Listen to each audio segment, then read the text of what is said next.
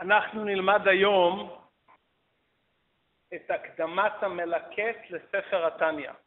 כלומר, בספר יש דף השער, שהוא ההתחלה, כפי שדיברנו בשיעור הקודם.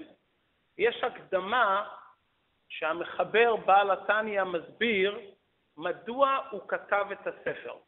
מה הסיבה לכתיבת הספר? ישנה הקדמה שהיא הקדמה תוכנית, וישנה הקדמה שהיא הקדמה לסיבת כתיבת הספר. מה עומד מאחורי ההקדמה הזו? לתלמידים של אדמור הזקן, שהיו באים לשמוע ממנו דברי תורה, היה תלונה וקושי עם הדפסת ספר התניא, מכיוון שהם הורגלו שבכל בעיה רוחנית שהייתה להם, הם היו באים לאדמור הזקן לשאול עצה והדרכה, כי תלמיד שנוסע לרבו, לפעמים נוסעים לבקש עצה גשמית, לפעמים מבקשים ברכה בעניין מסוים, אבל חסידי אדמור הזקן, על כל פנים בחלקם או ברובם, באו לאדמור הזקן לשאול שאלות רוחניות בדרכי עבודת השם.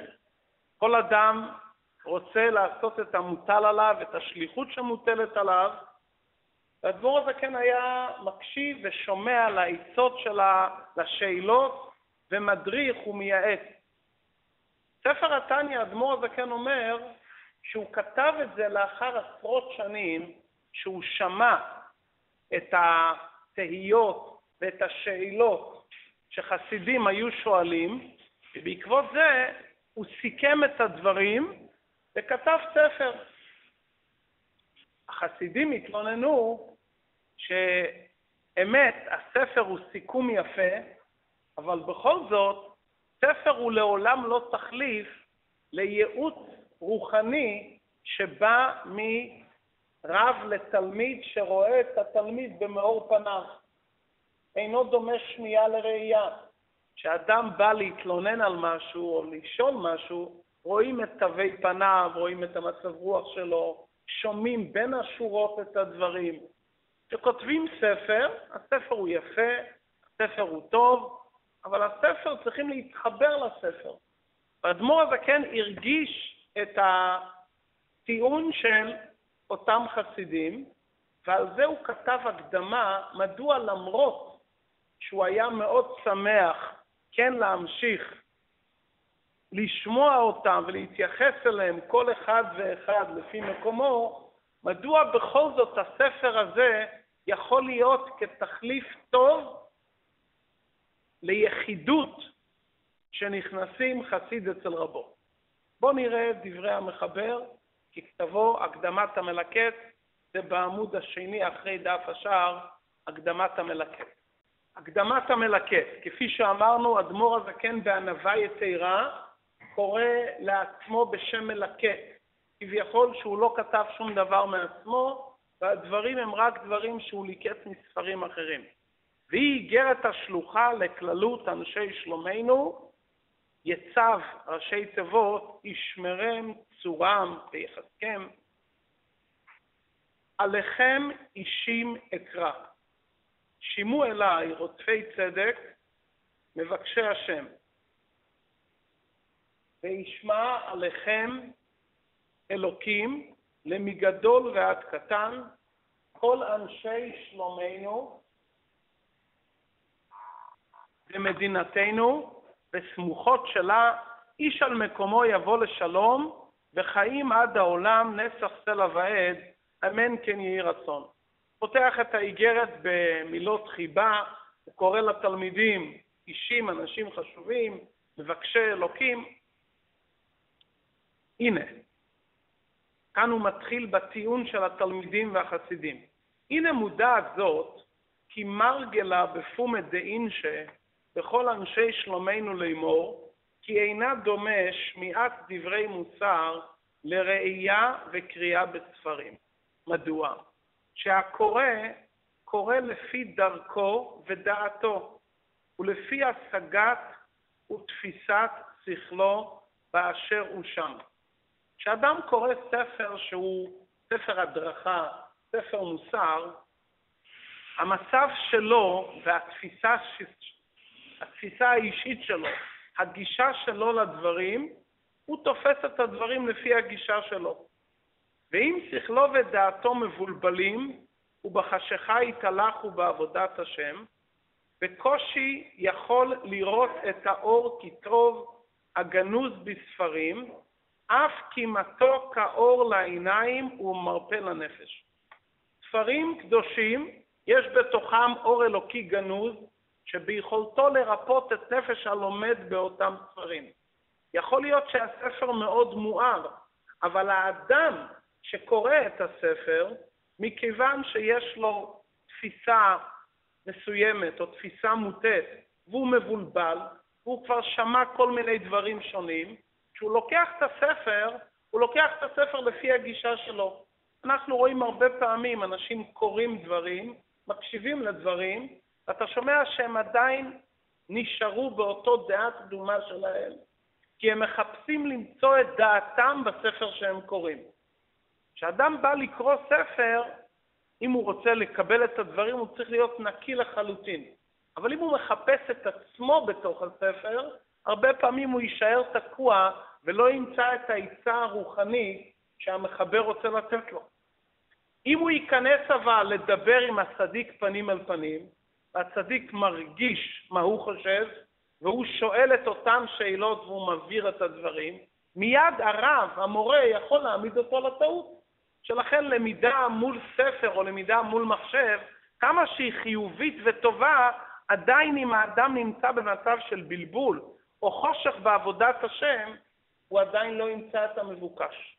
זו סיבה ראשונה מדוע רוצים להמשיך את הסדר של יחידות. תלונה שנייה, ובר ממדין, הנה ספרי העירה בנויים על פי שכל אנושי, בוודאי אינן שווים לכל נפש. הספרים המקובלים בעם ישראל, ישנם ספרים שנכתבו על פי חוכמה של הכותב, שמכיר היטב את חוכמת נפש האדם. גם ספרי פסיכולוגיה להבדיל, וגם ספרים שהם ספרי מוסר ומידות טובות, שנכתבו על פי היגיון שכלי, שהכותב מבין היטב את חוכמת האדם ואת מהלכי הנפש, והוא כותב עצות לאנשים בזמנים מסוימים.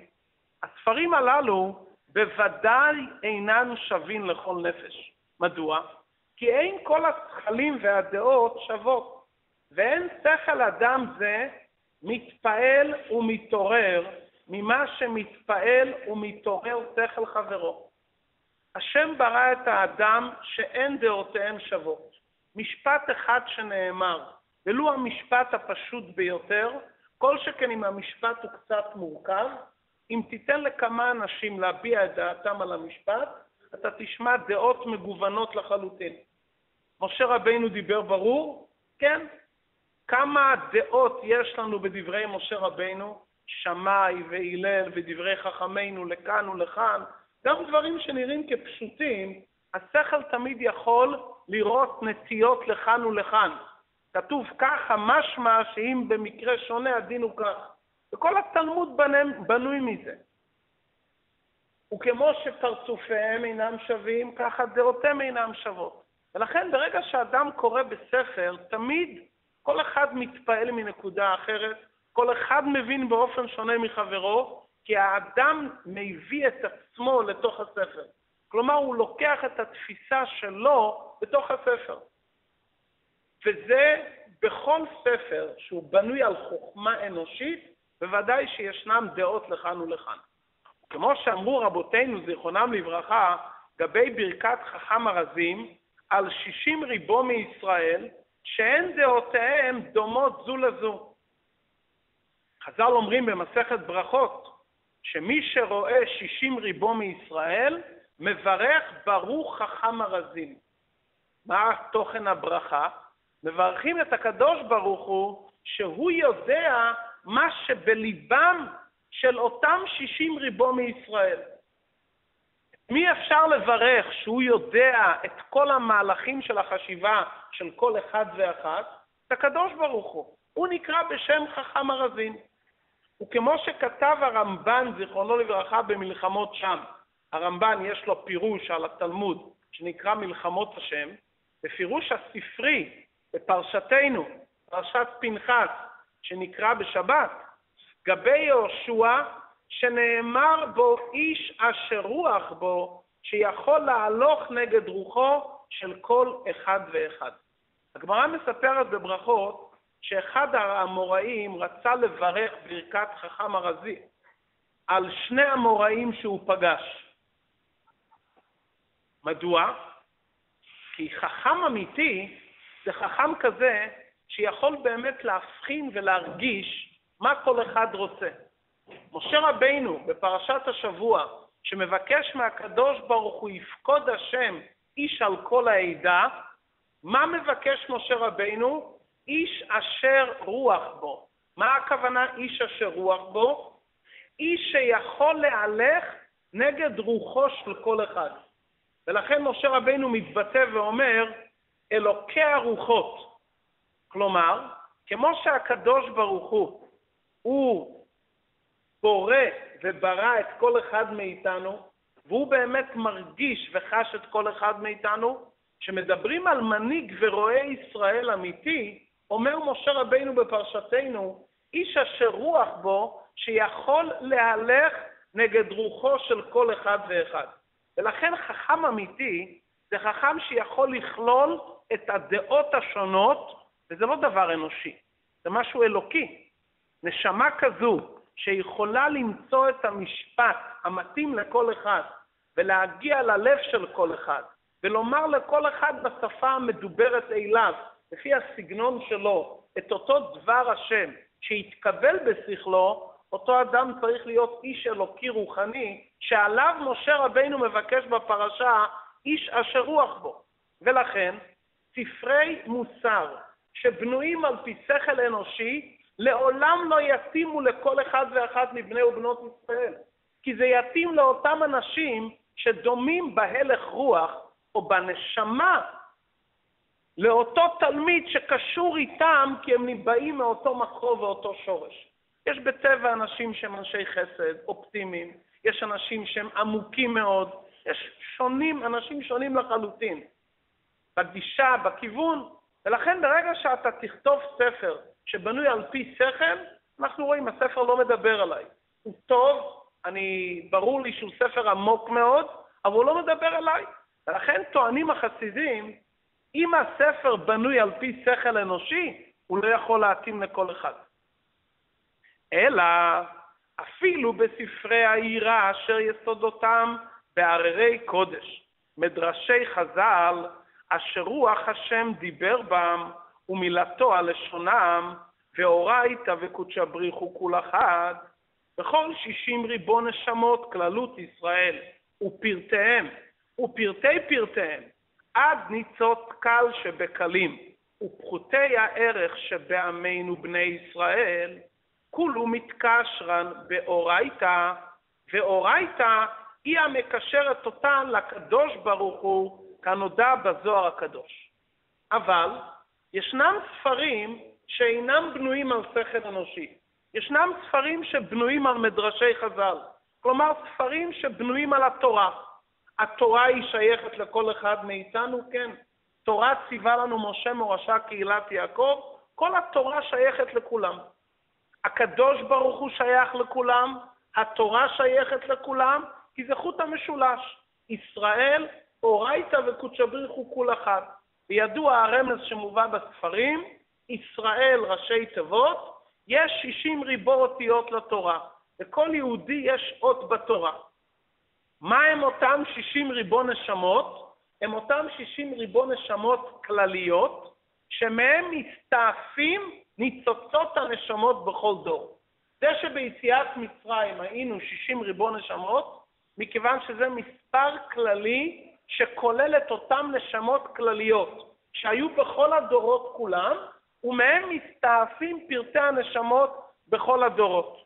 ולכן התורה בנויה לפי המספר של שישים ריבו אותיות, כי התורה קשורה עם כל הנשמות ישראל הכלליות. וכל אחד מאיתנו יש לו חלק מסוים בתורה שמתאים לו. לכאורה, מכיוון שהתורה שייכת לכולם, כי הקדוש ברוך הוא והתורה זה כל אחד, אם כן, אם אנחנו מייסדים את דברינו, לא על פי שכל אנושי, אלא על פי התורה, והתורה שייכת לכולם, לכאורה כל אחד ימצא את המקום שלו בתוך אותם דברים שנכתוב מיוסדים על התורה. אבל זה לא נכון, זה לא מדויק. הרי זה דרך כללות לכללות ישראל. הרי הדבר הזה שכל התורה שייכת לכולם, זה באופן כללי, שכל התורה כולה שייכת לכל עם ישראל. אבל כדי שאני אמצא את האות שלי, כדי שאני אמצא את הקשר שלי לתורה, כדי שאני אמצא את המקום ששייך אליי בתורה, אני צריך איזה מדריך שיאמר לי, תראה, אתה תתמקד בעיקר במסכת ברכות. כל התורה שייכת אליך, ואתה אדם שאוהב לברך, ואתה אדם שבנשמתך אתה קשור עם עניין הברכה. תלמד מסכת ברכות, שם אתה תמצא את הקשר העיקרי שלך לבורא העולם. אתה לוי, תלמד מסכת ערכים, שם מדובר על עבודת הלוויים, שם מדובר על שירת הלוויים, תלמד סדר זרעים המדבר, המדברת בעיקר על מצוות התלויות בארץ, מה הלוויים מקבלים וכדומה. אז גם כאן שהתורה ניתנה לכל עם ישראל, ודאי שלכל אחד בנשמה יש איזה עניין בתורה שהוא יותר מתחבר. אנחנו רואים בחכמי התלמוד, היו כאילו בעלי אגדה, היו כאילו בעלי סברה, היו כאילו בעלי היגיון, היו כאילו שהתפלפלו. ומצינו בתלמוד, קלח לך אצל נגעים ואוהלות, קלח לך לדברי אגדה, ששמעו אחד מהאמוראים, מתערב ומביע את דעתו בסוגיות בתלמוד, שהוא לא היה כל כך בקיא בהם, אמרו לו, כבודו במקומו מונח, תתעסק בדבר אחר, כי בזה הידע שלך פחות. כולנו יודעים, הלכה כרב באיסורה ושמואל בממונה. מדוע? כי רב הקדיש את כל חייו לדיני האיסורים. ושמואל התעסק בעיקר בדיני ממונות. שלכן גם בתוך התורה יש מומחה לדיני ממונות, יש מומחה לדיני בחורות, יש מומחה לדיני גיטין וקידושין. ולכן גם אם התורה שייכת לכולם במובן הכללי, וכולנו צריכים לקיים את דברי התורה כולה, אבל כדי למצוא מה שידבר לנשמתי, אני מחפש למצוא את הקשר לבורא העולם. יש לי נשמה, והנשמה שלי היא חלק אלוקה ממעל ממש, והקשר שלי עם בורא העולם זה דרך התורה, ואני צריך למצוא את אותו חלק בתורה שקשור עם נשמתי, כדי שבאמצעות זה הנשמה שלי תאיר, ואני ארגיש קשר לבורא העולם. ובאמצעות זה אני ארצה לקיים את כל התורה כולה, גם את אותם דברים שלא שייכים בגלוי לנשמתי. כי בעצם כל התורה, המעשה הוא העיקר. הקיצור שולחן ערוך וההלכה היהודית שייכת לכולם. אבל כדי שאני אתעורר ברצון ובשמחה ובאהבה, לעשות את רצון השם, אני צריך שהנשמה שלי תאיר. לכתחילה, אני יכול לעשות את הדברים בקבלת עול ואני אגרור את עצמי. אבל ספר התניא הרי בא להרוס, כי קרוב אליך הדבר מאוד, בפיך ובלבבך לעשותו. הרי המחבר כתב בדף השער, כפי שהזכרנו בשיעור הקודם, שהוא לא בא ללמד הלכות, על זה יש שולחן ערוך. ספר התניא בא להראות איך הדברים קרובים אלינו בחלק הנפשי, איך אני מרגיש קרוב לתורה, איך התורה מדברת אליי היום ועכשיו, תשע"ז, היום, יום שני, איך התורה אליי מדברת, איך היא קרובה אליי, ואיך אני מרגיש קשר נשמתי, נפשי, פנימי, לכל פרט בתורה. אני צריך למצוא איזה משהו שיעיר לי את הנשמה, שאני אעשה את הדברים מתוך שמחה וטוב לבב. ולכן, גם אם הספר יהיה מיוסד על דברי תורה, אם אני לא אמצא את הניצוץ, את הנר הנשמתי, שהתעורר אצלי באופן פרטי, מה זה יעזור לי שאני אקרא איזה ספר שהוא מיוסד על תורה באופן כללי? אדמור הזקן כל כך טוב מסביר את הטענה של התלמידים שלו, לפני שהוא מסביר מדוע הספר בכל זאת ייתן מענה.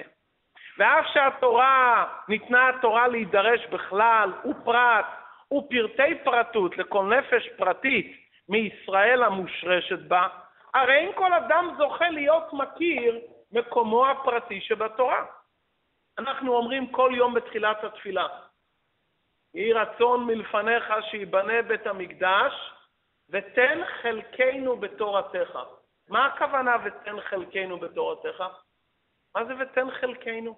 כל התורה שייכת לכולם. מה זה ותן חלקנו? כלומר, תעזור לי שאני אמצא את החלק שלי בתורה, כי באותו רגע שאני אמצא את החלק שקשור עם נשמתי בתורה, בפשט, ברמז, בדרוש, בסוד, אותו חלק שאני ארגיש זה שלי, זה שורש נשמתי, באמצעות זה אני ארצה להתחבר לכל התורה כולה. ועל זה מבקשים כל יום, ותן חלקנו בתורתך. מזכירים את זה לפני התפילה, מזכירים את זה אחרי תפילת העמידה. כלומר, זה דבר עיקרי מאוד, כי אדם יכול להסתובב שנים על גבי שנים, ללמוד תורה ולקיים מצוות, אבל לגרור את עצמו. מדוע? כי הוא עדיין לא מצא את החלק בתורה הקשור לנשמתו, שנשמתו תאיר, ואז על ידי זה כל הקיום תורה ומצוות יהיה בחיות ובשמחה. או, או, או, או, או, בדיוק. אז אנחנו עכשיו רוצים לדון. איך נמצא את אותו חלק? איך... אז אם היה בא לשאול איזה צדיק, שעליו נאמר בפרשתנו איש אשר רוח בו, שהוא יכול להסתכל בנשמות ולומר, פלוני, לפי איך שאני רואה אותך, הנשמה שלך קשורה לעולם הזה, תתעסק בזה. נו, היה אומר, שמעתי מצדיק גדול, שיש לו נשמה כללית, והוא אמר לי שהחלק הרוחני שלי זה דבר מסוים. טוב, הבנתי, אני רגוע. אני אתעסק בזה עד שאני ארגיש שהדברים מדברים אליי, ועד שאני ארגיש שהנשמה נדלקה. כי ברגע שהנשמה נדלקת, ברור שיהיה לי אור וחום ביום-יום. כי הנשמה האלוקית זה אש. זה אש, זה פנימיות, זה דבר שמעורר את האדם לעבודת השם, כמו שאש מחממת. וכמו שאש מהירה, ככה הנשמה האלוקית. אם האדם לא מרגיש חום ואור בעבודת השם, במילים פשוטות, מרץ, שמחה, חיות, מוטיבציה, עוד לא מצא את החלק בתורה שתאיר את הנשמה שלו. ולכל אחד ואחת מאיתנו יש חלק שמדבר אליו. יכול להיות שיש חלק אחד שקשור עם כמה אנשים, אז זה רואה בכיוון זה, זה רואה בכיוון אחר. והתוצאה תהיה שהאדם הזה יהפוך להיות איש חי בעבודת השם וגם ביום יום. גם כשהוא הולך ברשות הרבים, גם בהתעסקות שלו בענייני העבודה והפרנסה, ההתעסקות תהיה שונה לחלוטין. כי ברגע שהנשמה מאירה ומחממת, יש נר כבוי, יש נר רדום, הוא נר, אבל הנר עדיין לא דולק. ברגע שהנר דולק, ההרגשה וההליכה ביום יום תהיה שונה לחלוטין. והנה, אף בהלכות איסור והיתר, הנגלות לנו לבנינו, מצינו, ראינו, מחלוקת תנאים והאמוראים מן הקצה אל הקצה ממש. בתורה מצינו, יש דברים שחולקים בצורה קיצונית, ואילו ואילו דברי אלוקים חיים.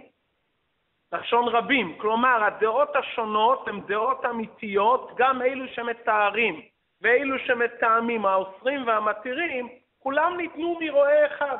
כלומר, האור האלוקי הגיע לעולם בכזה אופן שנותן מקום לדעות שונות. כידוע, הרמז שמובא בספרי קבלה, משה ראשי תיבות, משה, שמאי, הלל. כל מה שאמר משה רבנו, אפשר להגיד כדעת שמאי, שהכוונה הייתה לחומרה, אפשר להגיד כדעת בית הלל, כי הדברים נאמרו באופן לא חתוך וברור. הדברים נאמרו באופן שיש מקום לדיונים, שקלה וטריה בהם. ואומרים שהדברים עצמם ניתנו למשה מסיני. דרך אגב, ידוע השאלה המפורסמת, מאיפה התחיל בעם ישראל השאלה של תפילין של רש"י ותפילין של רבנו תם? הרי ידוע המחלוקת איך צריך להניח תפילין, איך צריך להיות סדר הפרשיות. קדש, ויקח ויחה וכו'. יש בזה דעות שונות, רש"י ורבנו תם, הדעות הידועות. הלכה נפסקה כרש"י. אבל כל העולם שואל שאלה פשוטה ביותר. איזה תפילין הניח משה רבנו? איפה במסורת זה נתקע?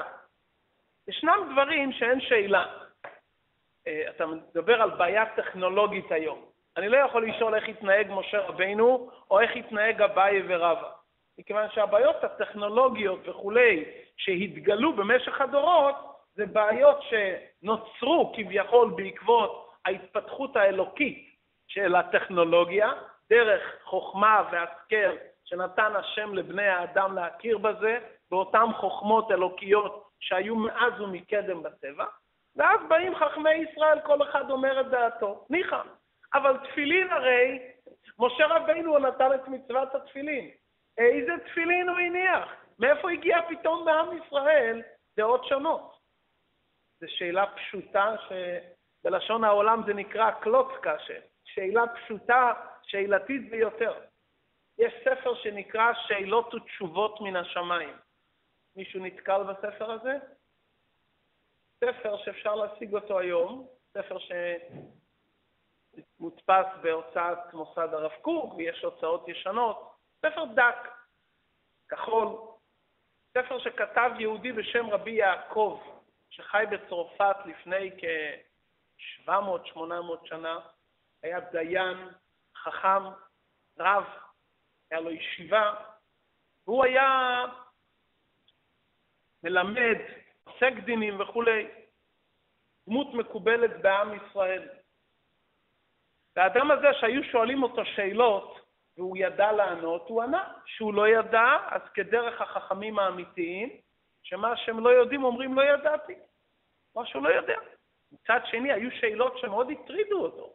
שאלו שאלות ש... שגם הוא בתור כזה אדם יודע ולמדן לא ידע. כיוון שהיה יהודי ירא שמיים, הוא היה לפני השינה שהיה אומר קריאת שמע שעל המיטה, הוא היה מתפלל להשם ומפיל תחינה, שהוא יזכה לקבל תשובה. והאדם הזה קיבל במהלך ימי חייו תשובות מן השמיים.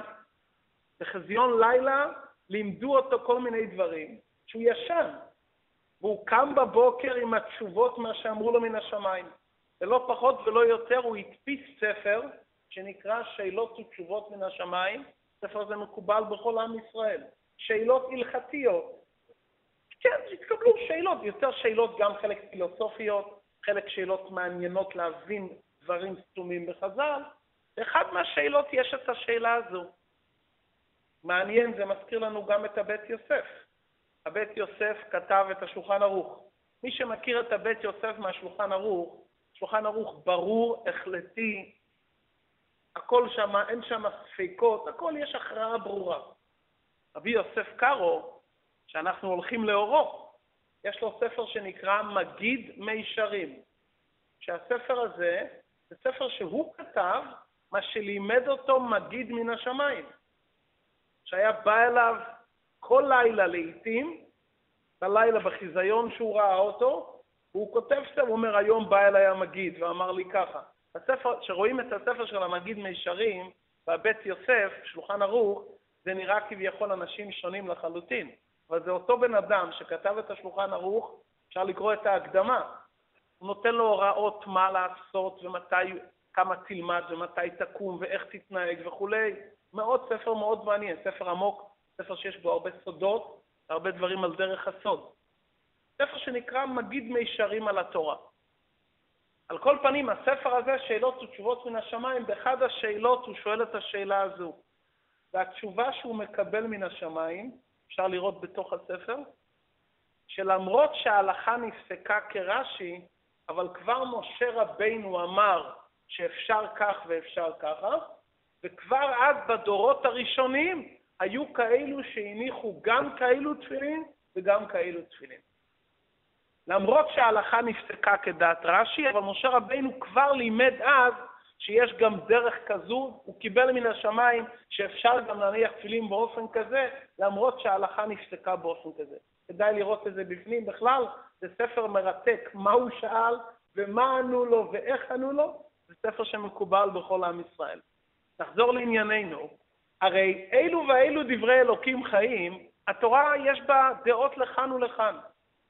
באופן כללי, יש בתורה קו הימין וקו השמאל. ונשמות שבאים מקו הימין נוטים להקל. יש אנשים שבטבע כל שאלה מחפשים איך להקל, למצוא נקודת זכות. יש אנשים שבטבע הם באו מקו השמאל, כי למעלה האור האלוקי, יש ג' קווים כלליים, באור האלוקי שמשפיע על העולם. יש קו הימין שהוא קו החסד, קו השמאל שהוא קו הגבורה, וקו האמצע שהוא קו הרחמים. מכל נשמה יש לה את המקום מאיפה היא ירדה בסדר ההשתלשלות. באופן כללי בית הלל הם קו החסד, בית שמאי הם קו הגבורה, ואילו שמכריעים, מכריעים זה לא אילו שנוקטים כאחד מאותם דעות חלוקות. המכריע זה האדם שיודע לקחת מכל דעה נקודה מסוימת, לחבר אותם כדעה שלישית. זה המכריע. כי ברגע שהמכריע נוקט כאחת הדעות, נשאר לנו עדיין דעות חלוקות. רק יש פה רוב מול מיעוט. אז צריך לומר הרוב קבע. הגיע אדם שלישי ונקט כאחת משתי הדעות, ולכן ההלכה נפסקה כהרוב קובע.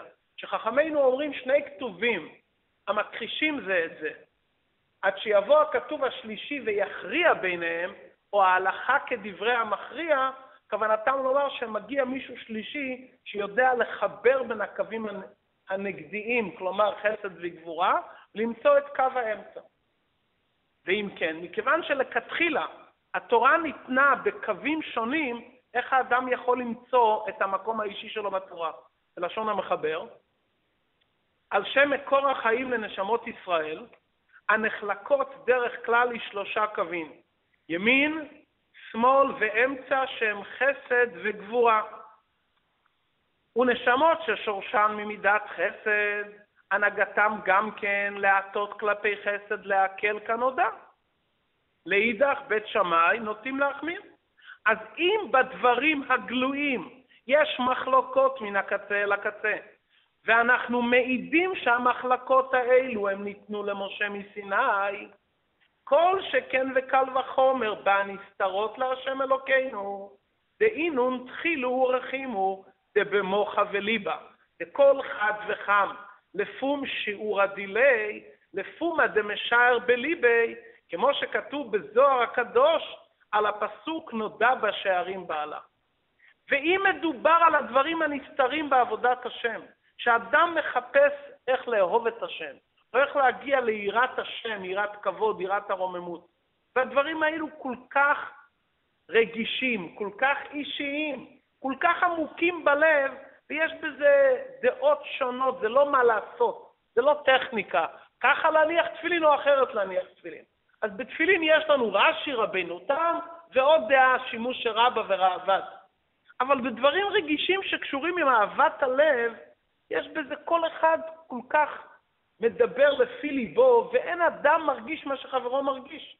הזוהר הקדוש אומר דבר נפלא על הפרק אשת חיל. האשת חיל שאנחנו אומרים בערב שבת, פירוש הפשוט למה אומרים אשת חיל, ככה העולם נוהג לומר, שאומרים איזה כביכול לעקרת הבית שהכינה את מאכלי השבת.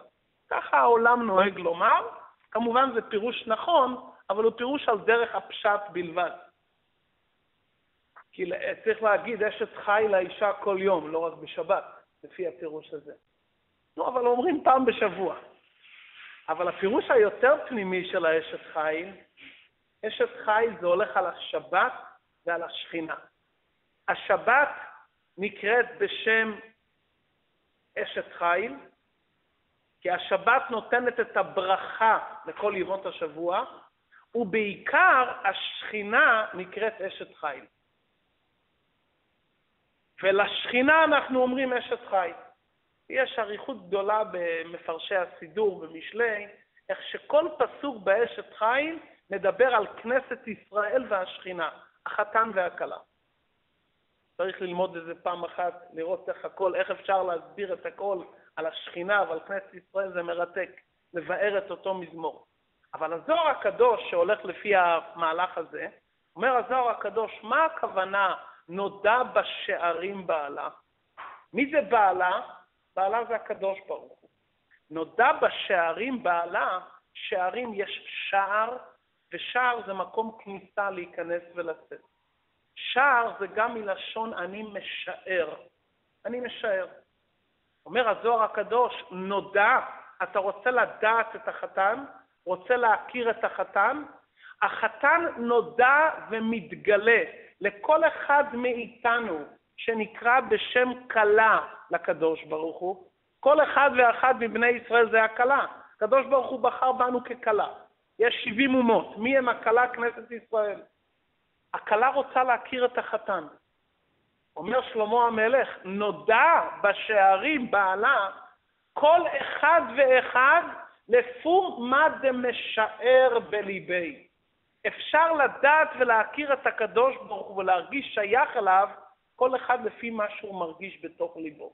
אי אפשר להעמיד את זה באופן של עיקוב הדין את ההר, ככה ולא אחרת. זה הרי דבר שקשור עם אהבה ועירה, דבר לבבי ופנימי.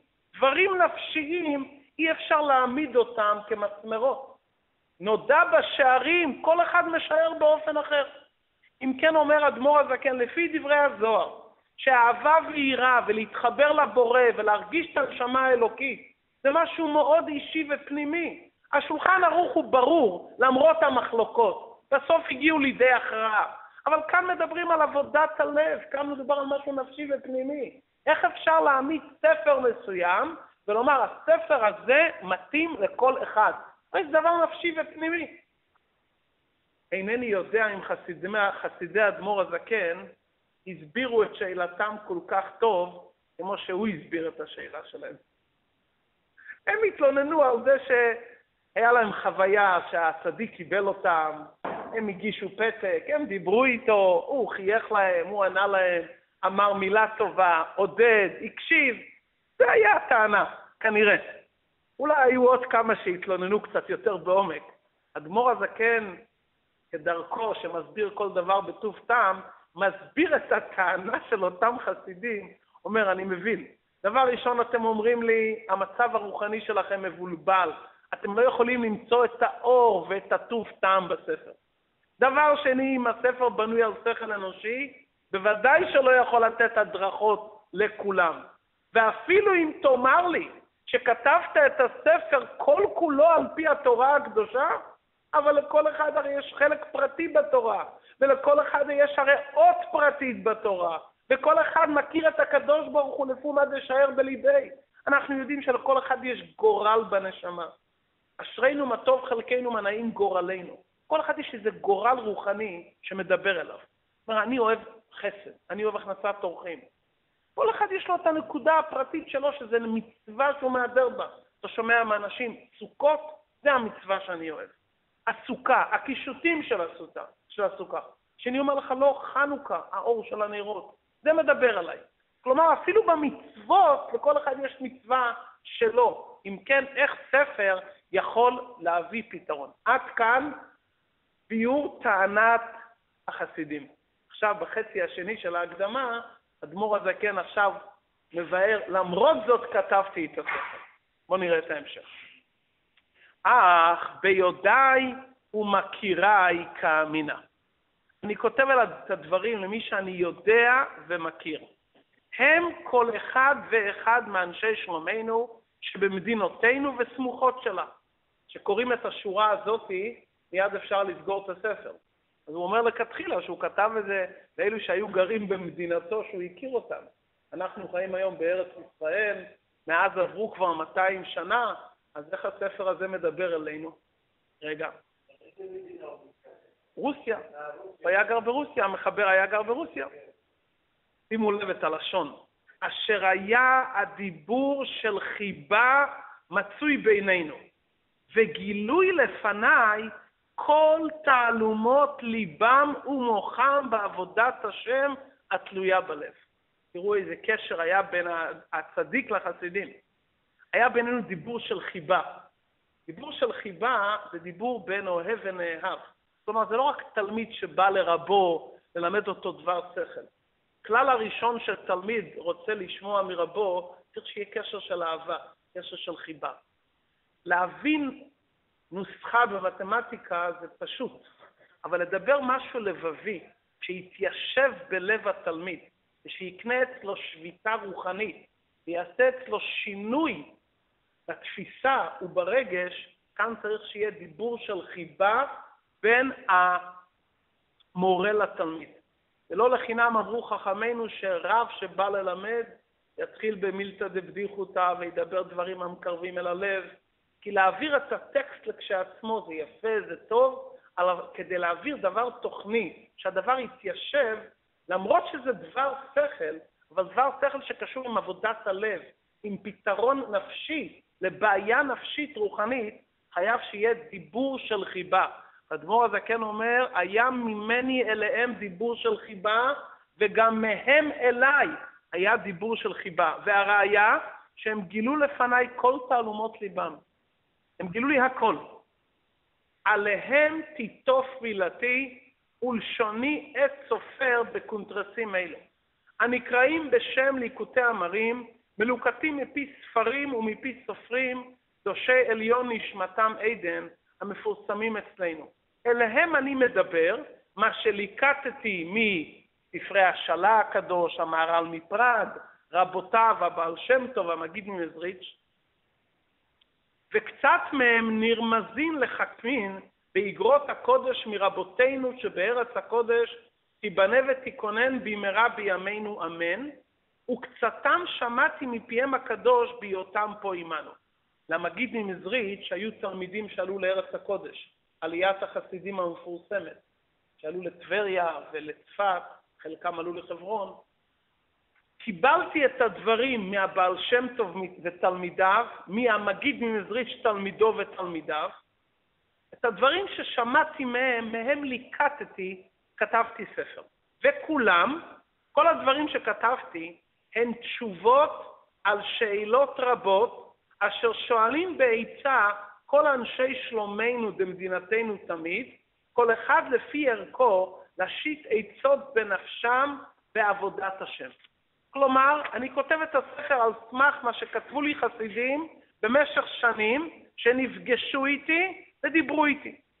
להיות, כי אין הזמן גרמה עוד להשיב לכל אחד ואחד על שאלתו בפרטות, וגם השכחה מצויה.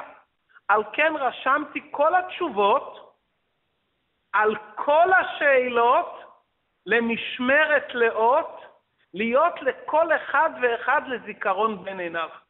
כשקוראים את המילים הללו זה קצת ככה מילים שנשמעות ככה, אדמור הזקן מדבר בפשטות, כתבתי תשובות על כל השאלות ששאלו אותי, ואדמור הזקן היה, בזמנו היה לו עשרות אלפי חסידים, באותה תקופה, כי המון המון יהודים היו נוסעים אליו באותה תקופה, אז כל השאלות ששאלו אותי בעבודת השם, מהם ליקטתי בספר הזה מענה לאותן תשובות.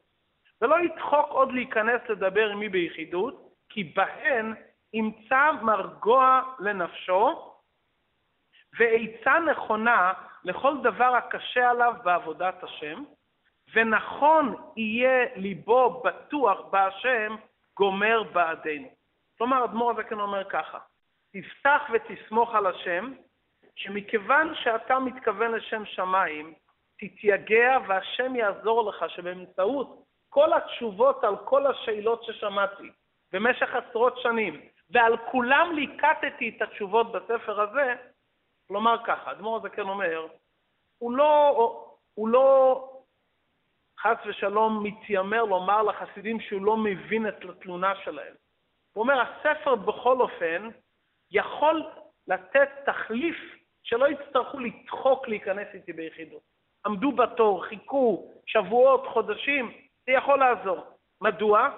כי כתבתי תשובות על כל השאלות. כלומר, ודאי שברגע שאדם רואה פנים על פנים זה משהו אחר, ואינו דומה שמיעה לראייה. אבל בינתיים, את אותם דברים שדיברו איתי, אני כתבתי על הספר. ומכיוון שהחסידים, אני מכיר אותם, ביודעי ומכירי כאמינה, אז יש תועלת מיוחדת לאותם אנשים שאני כבר מכיר אותם, ואותם חסידים, כתבתי להם ספר. חסידים אומרים שביודעי ומכירי כאמינה, מי הם אותם יודעי ומכירי? כל מי שעכשיו מתחיל ללמוד תניא, הוא נהפך להיות יודעי ומכירי של אדמור הזקן. ברגע שעכשיו, הרי מה זה צדיק? ומה זה שלומדים תורה? אתה לומד תורה, אתה נהיה תלמיד כרגע של המחבר. כלומר, ברגע שאתה מחליט ללמוד את הספר ולפגוש את הנשמה שלך באמצעות הספר הזה, אדמור הזקן אומר, אני יודע אותך ואני מכיר אותך, ואתה תמצא את המבוקש. ובאמת בספר הזה דבר ראשון, האדם מוצא את עצמו מי הוא. מי הוא? אני גוף, אני נשמה, אני נפש אלוקית, אני נפש בעמית. אני אדם גשמי או אני אדם רוחני? מי אני? מה הכוחות שלי? מה התביעה? הרי אנשים נופלים ברוחם מהיעדר מודעות עצמית מי אני באמת. מה התפקיד שלי? אני צריך להיות צדיק? גמור? אני צריך לגמרי לשמור על עצמי לחלוטין? אני צריך להיות כמו משה רבנו? אני צריך להיות כמו התנאים והמוראים? או שמה יש לי שליחות אחרת בעולם? מה אני עושה ברגעים שאין לי שמחה? מה אני עושה ברגעים שיש לי שאלות ותהיות? מה אני עושה ברגעים שיש לי עצבות ודאגות? איך אני פותר את הדברים הללו? ועל הדברים הללו אדמור הזקן מתייחס בצורה מפורשת בספר, והוא נותן הדרכה ועיצה איך האדם בכל מצב שהוא נמצא יכול לדעת שהוא עושה את השליחות האמיתית שלו, להרגיש את נשמתו ולעבוד את השם בשמחה ובטוב לבב. ומי שדעתו קצרה, להבין דבר עיצה מתוך קונטרסים אלו, יפרש שיחתו לפני הגדולים שבעירו, והם יבוננו. כלומר, יש כאן תשובות, אבל ודאי יש אנשים יותר גדולים שכבר למדו את הספר ושמעו מרבותיהם על הספר, ועליהם בקשתי שלא לשום יד לפה, להתנהג בענווה ושפלות של שקר חס ושלום. אותם אלו שכבר למדו ומכירים את הספר, שלא התנהגו בענווה ושפלות של שקר. אצל חסידים זה דבר מאוד מגונה, שאדם כביכול בענווה מונע בר. אם יש לך את היכולת להסביר את הדברים ולהעביר את הדברים, עליך להעביר את הדברים. וכאן הודע עונש אמר על מונע בר. חכמינו אומרים בתלמוד, מי שמונע הלכה מפי תלמידו, אז זה כאילו הוא גוזל אותו. וגודל השכר ממאמר הזל הפסוק, מאיר עיני שניהם השם, כי יאיר השם פניו אליהם אור פני מלך חיים. ומחיי חיים יזכנו ויחיינו לימים אשר לא ילמדו עוד איש את רעהו, כי כולם ידעו אותי, כי מלא הארץ דעה את השם, אמן כן יהי רצון.